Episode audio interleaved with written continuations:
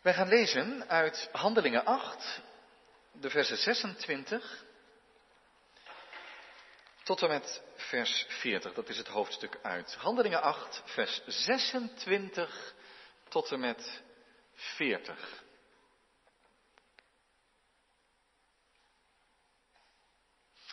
Dan lezen we Gods woord als volgt.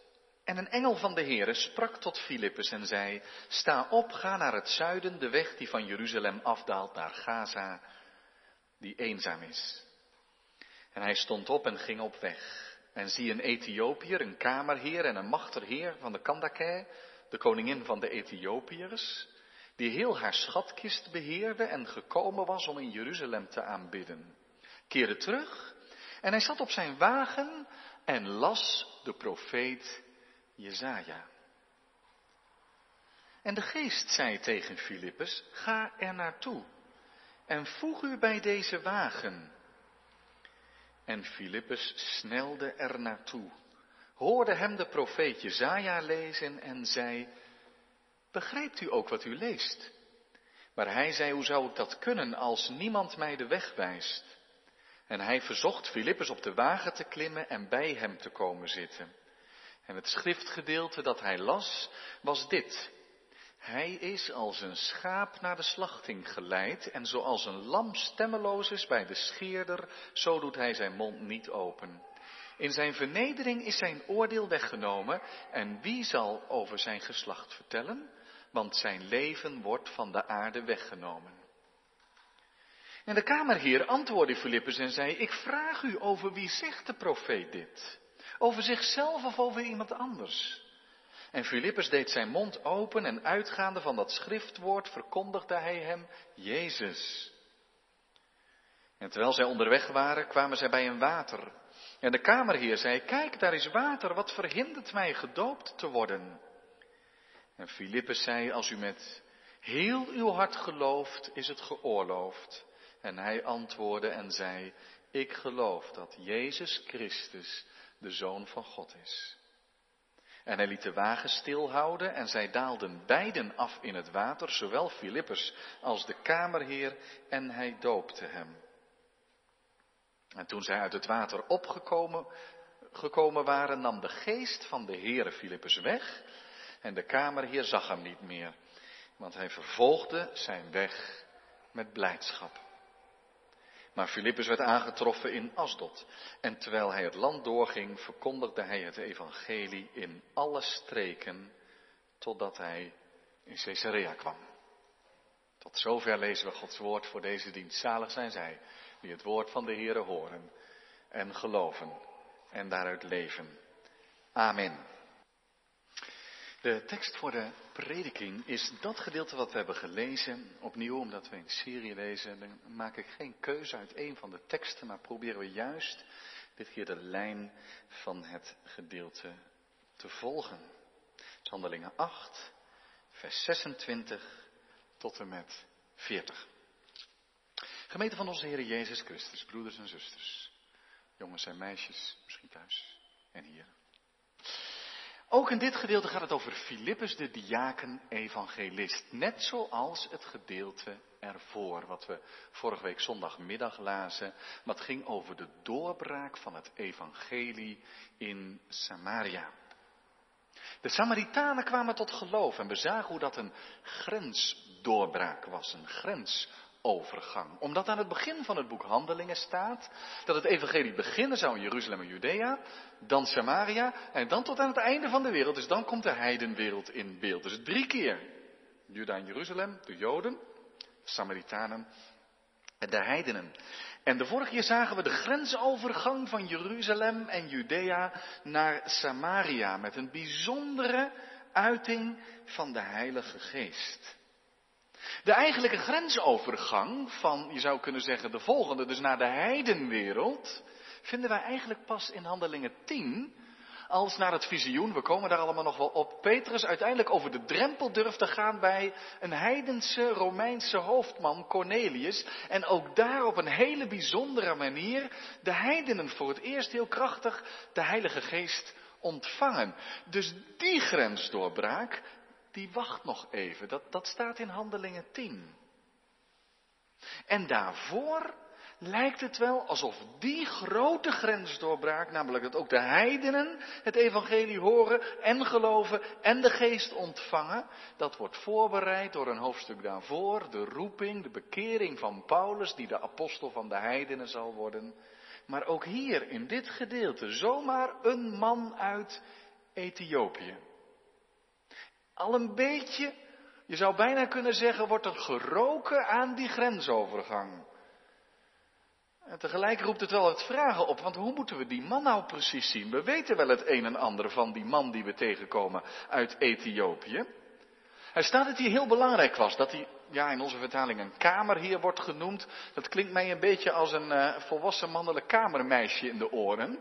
Dat is niet direct een hele hoge functie zou je misschien zeggen, maar als je hem gewoon een topman financiën zou noemen, dan zou je meer in de buurt komen, want hij beheert de hele schatkist van de koningin van Ethiopië. Nou, dat is niet niks. Dus laten we minister noemen van financiën, of in ieder geval heeft hij een behoorlijke topfunctie gehad, dat weten we van hem. En dat hij uit Ethiopië komt, een groot gedeelte van Afrika, groter dan nu denk ik misschien zelfs, terwijl Ethiopië zo klein ook niet is. Maar het was een bekend rijk in die dagen, met een hele lange cultuur die teruggaat zelfs tot geschiedenissen die verteld worden over Salomo en de koningin van Sheba. Als mannelijke dienaar weten we dat deze meneer, deze topman, ontmand is. Een eunuch wordt hij genoemd. Zijn kamerheer is een beetje een uh, matige vertaling misschien. Maar dat weten we. Maar hoe zit dat met dat aanbidden? Die man die reist helemaal naar Jeruzalem om te aanbidden, om te knielen voor de God van Israël. En je kunt je afvragen waarom hij dat doet. Is het een man die dat doet omdat hij daarnaast ook zakendeals maakt met de overste van Jeruzalem?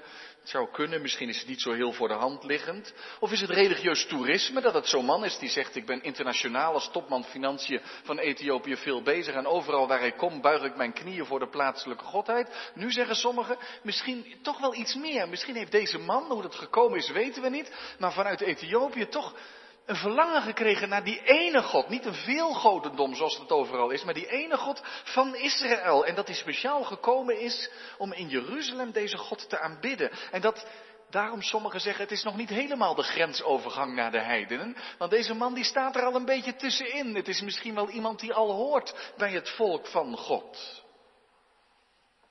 En inderdaad, het is niet zo dat Filippus, zoals Paulus op de Areopagus, een lange inleiding moet zoeken om zo'n heidense man te bereiken, maar die man die komt uit Jeruzalem, waar hij zijn knieën gebogen heeft, en die zit daar op de wagen uit de profetieën van Jezaja te lezen. Dus die man is al een mooi eind op weg, zou je kunnen zeggen. Het begint allemaal niet blanco, de Heilige Geest heeft hem grondig voorbereid.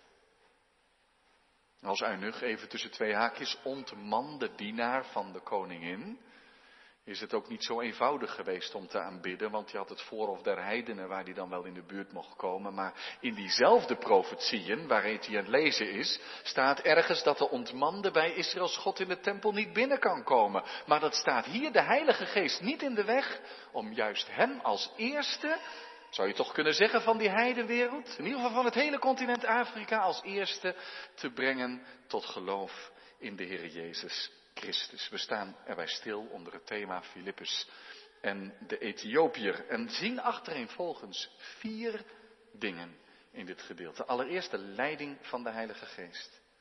En dan de prediking over de Heer Jezus van Filippus. En dan de doop van de man uit Ethiopië. En als laatste de blijdschap waarmee hij zijn weg vervolgt. Achtereenvolgens volgen we zo de lijn, de flow van het gedeelte. Allereerst vraagt de leiding van de Heilige Geest aandacht. Wat doet de Heilige Geest? Het liefste werk van de Heilige Geest kun je zeggen, dat is dat mensen de Jezus leren kennen. Zo eenvoudig ligt het eigenlijk. Dat mensen tot bekering komen, dat ze hun zonde beleiden. Hij verbreekt hun hart, maakt ruimte in een mensenhart voor de heiland Jezus Christus. Dus dat je in Jezus gelooft en jezelf helemaal aan hem toevertrouwt en in hem het leven vindt, dat is van de Heilige Geest. Maar de Heilige Geest doet meer. Hij vervult ook. We zongen het. Vul, of we luisteren ernaar. Vul mij opnieuw met uw geest dat je hart vol is van blijdschap, liefde, geloof en toewijding. Dat is ook van de Heilige Geest. Dat je jezelf wel eens af kan vragen, hoe komt dat nou toch? Dat ik zo blij word als ik bezig mag zijn met de dingen van ons koninkrijk. Dat ik zo dankbaar ben. Dankbaar voor wie de Heer wil zijn. Dat is van de Heilige Geest. Maar wat de Heilige Geest ook doet, is de kinderen van God leiden. Daar hoef je niet een diaken-evangelist voor te zijn, mag wel. Maar dat wil hij met al zijn kinderen doen. Leiding geven. Dat gebeurt soms heel uitzonderlijk. In vers 26, het begin, daar zien we dat een engel tot hem sprak. Een hemelse boodschapper die Filippus een bijzondere taak geeft. Een wonderlijke taak. Want, zegt die engel, Filippus, je moet naar die eenzame weg die van Jeruzalem naar Gaza gaat. Je kunt je afvragen dat Filippus even raar staat te kijken en denkt, ja maar wacht even, heeft de Heilige Geest dat wel goed? Heeft die engel dat wel goed begrepen? Want uh, het volgt natuurlijk op het gedeelte dat Filippus in Samaria is. Het kan zijn dat hij alweer terug is in Jeruzalem, laten we er maar niet te veel van zeggen. Maar moet je eens voorstellen, dan komt hij uit Samaria of hij is er nog, wie zal het zeggen? En dan zeg je, ja maar hier, hier is een pastoor nodig. Hier moet ik zijn, hier heb ik mijn taak, hier zijn er zoveel, hier is mijn werk zo kennelijk duidelijk gezegend. En dan staat er een engel die zegt, nou, ik heb, een, ik heb een nieuwe werkplek voor je. En dat ligt aan een eenzame weg van Jeruzalem naar Gaza. Dat is alles. Niet wat er dan allemaal zal gebeuren, maar dat is de aanwijzing. En Filippus als trouwe dienstknecht van God, hij gaat.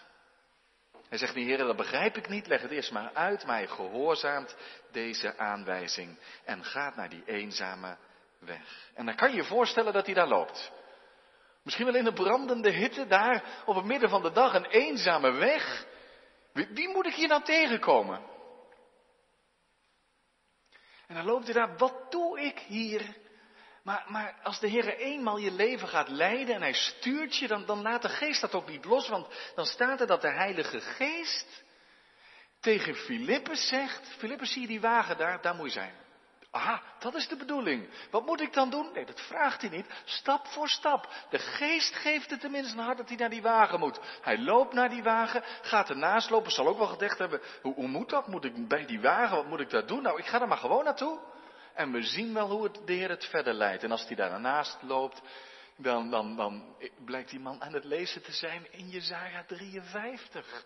Ja, dan heeft Filippus geen uitleg meer nodig. En mag hij ook zelf initiatief nemen. En zegt hij, begrijpt u wel wat u leest? En dan weet hij precies, als het ware, hoe hij het aan moet pakken. Want dan, dan is hij al bijna waar hij wezen moet. Dan mag hij de machtige naam van de Heer Jezus verkondigen.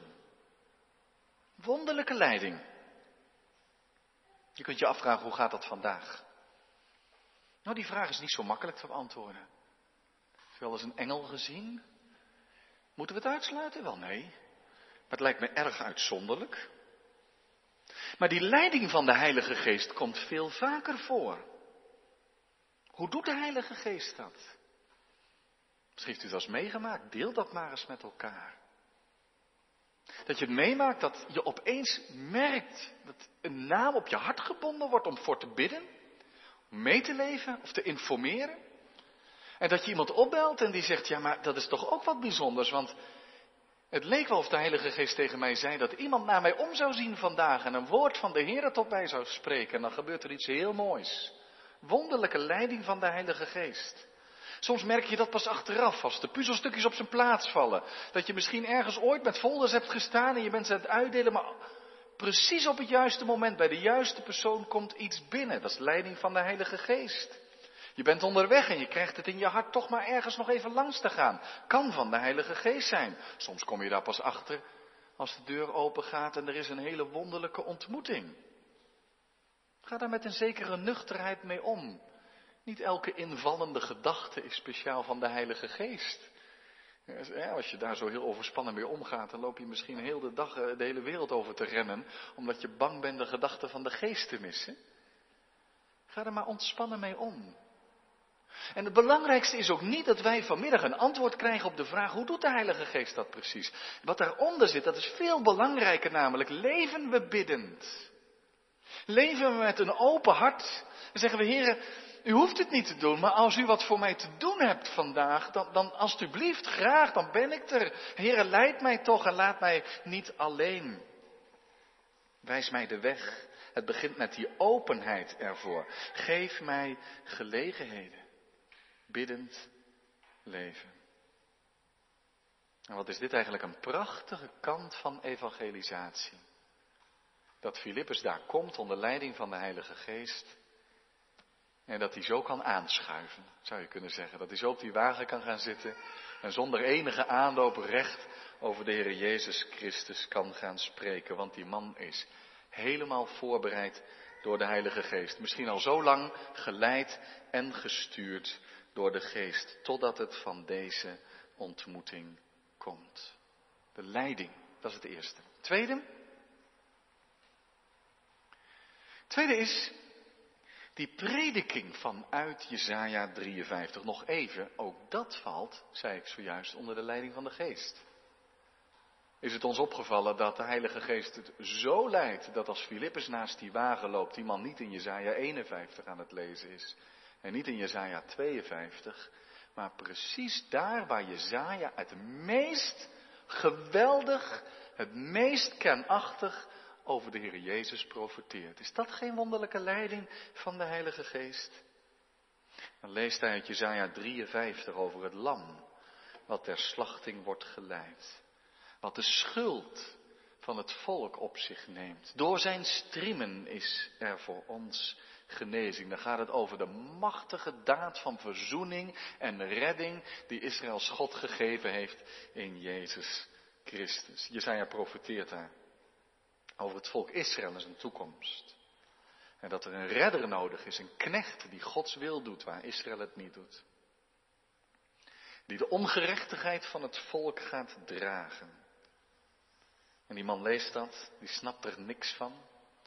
En Filippus die loopt er inmiddels naast. En die zegt dan, zoals een evangelist doet.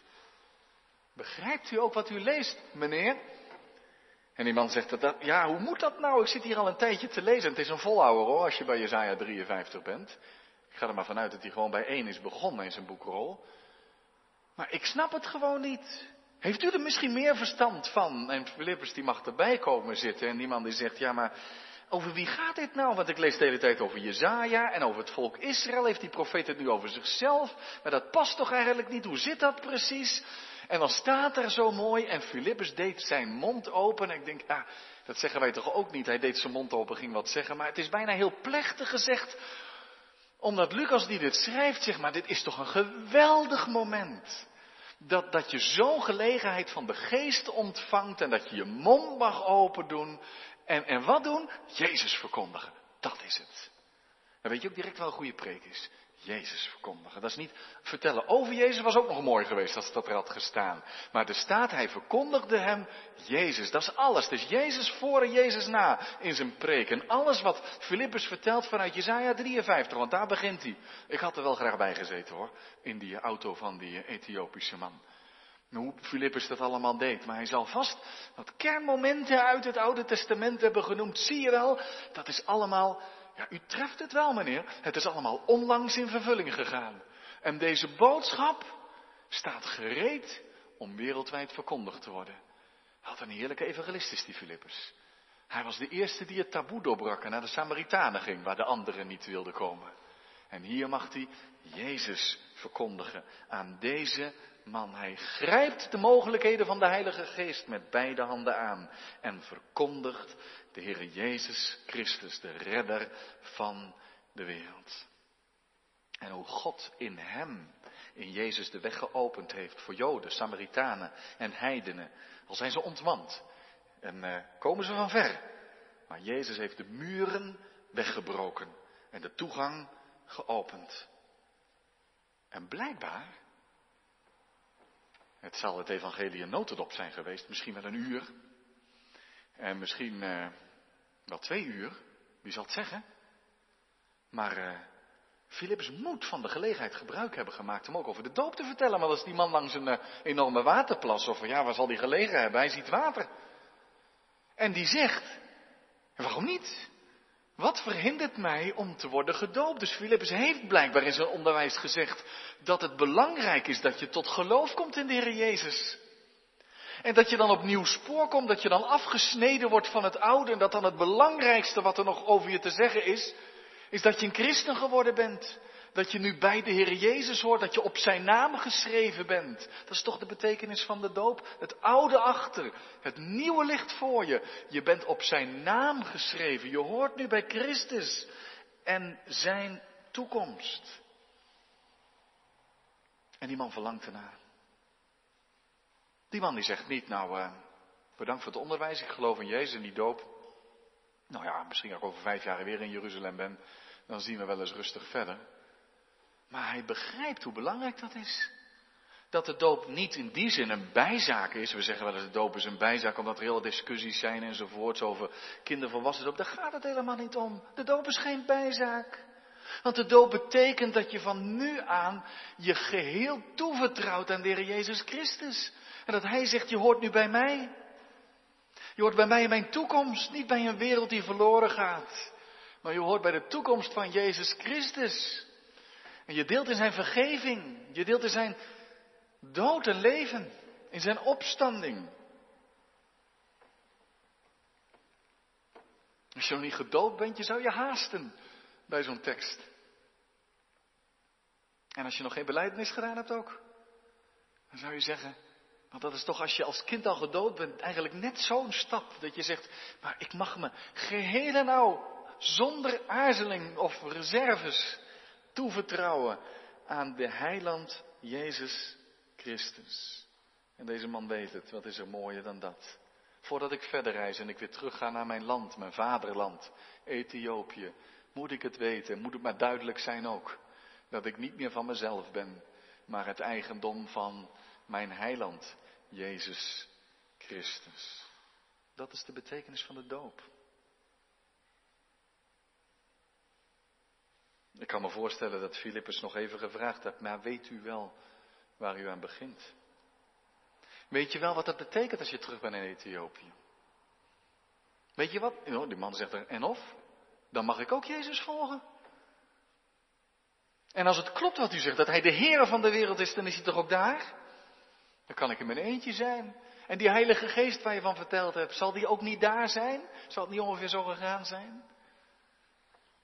En Filippus die haalt dan woorden aan. En dan zijn we natuurlijk al bij het derde hè, over die doop. Psalm, of uh, vers 37. Vers 37. Als u met heel uw hart gelooft, is het geoorloofd. En hij antwoordt en zegt, ik geloof dat Jezus Christus de Zoon van God is. Daar een beleidenis. Dan mag je gedoopt worden. Het kan zijn dat u een vertaling heeft waar die tekst niet in staat. Dat kan. Dat is altijd wat ingewikkeld om uit te leggen, maar dat betekent dat in de eerste versies van Handelingen deze tekst niet gestaan heeft. Dat weten we ongeveer wel zeker.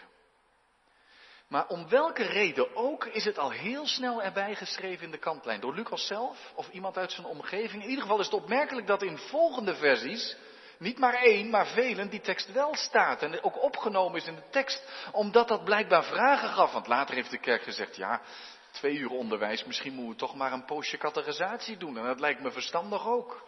Want je moet dat goed voorbereiden. En die man, ja, daar moest snel besloten worden, want die zou naar Ethiopië gaan. Dan kun je toch niet zeggen, nou kom over een jaar of wat nog maar eens terug. Dus het is goed dat de kerk zegt dat moet goed voorbereid worden. Doe er maar wat onderwijs bij en doe er nog maar eens wat onderwijs bij. Niet te lang en niet te kort. En vooral is het dan goed dat eh, als je op zo'n categorisatie zit en je bereidt je voor, dat je een beetje staat te trappelen van ongeduld. Het mooiste is dat de predikant die dat geeft niet hoeft te zeggen, nou, uh, komt er nog wat van? Maar dat de catechisant zegt, uh, komt er nog wat van? Want het moment moet maar dichterbij komen, want ik wil zo graag zeggen dat ik bij hem hoor. Begrijpt u? Want dit, hier gaat het om. Het is goed om van alles te weten. Maar volgens de vroege, de vroegste kerk, was dit het punt. Als u gelooft, met heel uw hart, en wat ik u allemaal uitgelegd heb, zegt Filippus, en dan vat die man dat zo samen. Ik geloof dat Christus de Zoon van God is. En dan dalen ze af in het water. En dan wordt hij gedoopt. Bent u ook gedoopt? Kijk, toch het, het meeste wel, hè? De meesten zijn gedoopt. Weet u wel wat dat betekent? Niks anders dan wat hier staat. Dat je niet meer van jezelf bent, maar van de Heer Jezus Christus. Oh, laat de doop toch een punt van houvast en oriëntatie zijn in uw leven. Je moet er bij wijze van spreken maar gewoon elke dag aan denken. En misschien maar eens een week lang het elke keer als u bidt in uw gebed noemen. Dank dat ik gedoopt ben. Dat het zo niet alleen je helder voor de geest staat dat je gedoopt bent, want je vergeet dat misschien makkelijk. Maar dat je het echt weer weet en ook beseft wat dat betekent. Ik hoor bij Hem en dat is werkelijk het belangrijkste wat er van mijn leven te zeggen valt. En deze man wordt daar zo blij van. Dat het hem niet kan schelen dat Filippus weg is. Ik vond dat altijd moeilijk te begrijpen. Ze ben net tot geloof gekomen en er is er één man die heeft je tot Jezus geleid. Dan zou ik het gevoel hebben, nou mijn geloof hangt toch wel een beetje van die Filippus af. Dus uh, blijf nog maar eens in ieder geval tot de Nijl van Egypte bij me op de wagen zitten. Maar blijkbaar, hoe het gegaan is, we weten het niet. Staat er een beetje geheimzinnig dat de geest hem wegneemt? Is dat doordat die geest direct zegt, Filippus, omdraaien, weglopen? Of heeft de Heilige Geest hem echt als het ware opgepakt en ergens anders neergezet? Ach, dat hoeven we niet te weten. Het opvallendst is dat die man weg met blijdschap verder zet. Filippus, zegt de geest, je kan er tussenuit. Want ik zorg voor hem. Dat hoeft niet altijd zo te gaan. Het is heerlijk als je na beleidenis, doop of bijzondere momenten ook nog wat nazorg en opvolging krijgt. En je hoort bij een gemeente en die heeft een voorganger. Dat is ongelooflijk rijk en belangrijk. Maar laten we nooit vergeten dat voorgangers of mensen die je geestelijk leiden voorbijgangertjes blijven. Die kunnen even blijven of langer, maar ze blijven in geestelijk opzicht voorbijgangers. Als je denkt, ja, mijn geloof is toch wel afhankelijk van de predikant, dan zit je sowieso fout. Kan het niet zijn? Er is de Heilige Geest. Wat moet die man nu? Nou, met blijdschap verder reizen, zegt hij zelf. Oh, wat zouden we graag willen weten wat er verder gebeurd is. Wat heeft die man gedaan? Evangelist geworden in Ethiopië? Zou me niet verbazen.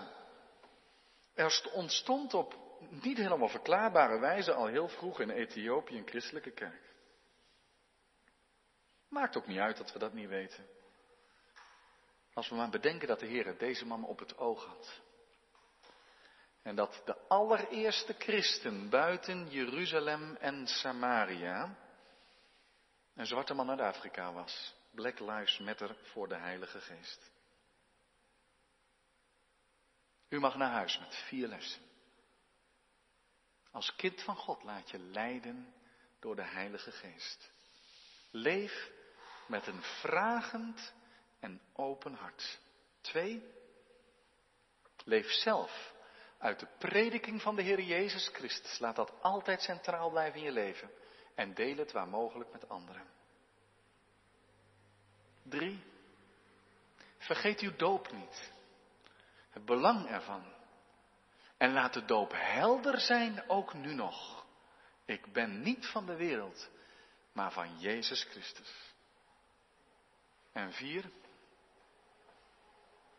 vervolg uw weg maar met blijdschap. Niet afhankelijk van mensen, al betekenen ze veel voor je die het evangelie met je delen. Maar ga je weg zelf met de blijdschap van de Heilige Geest. Amen.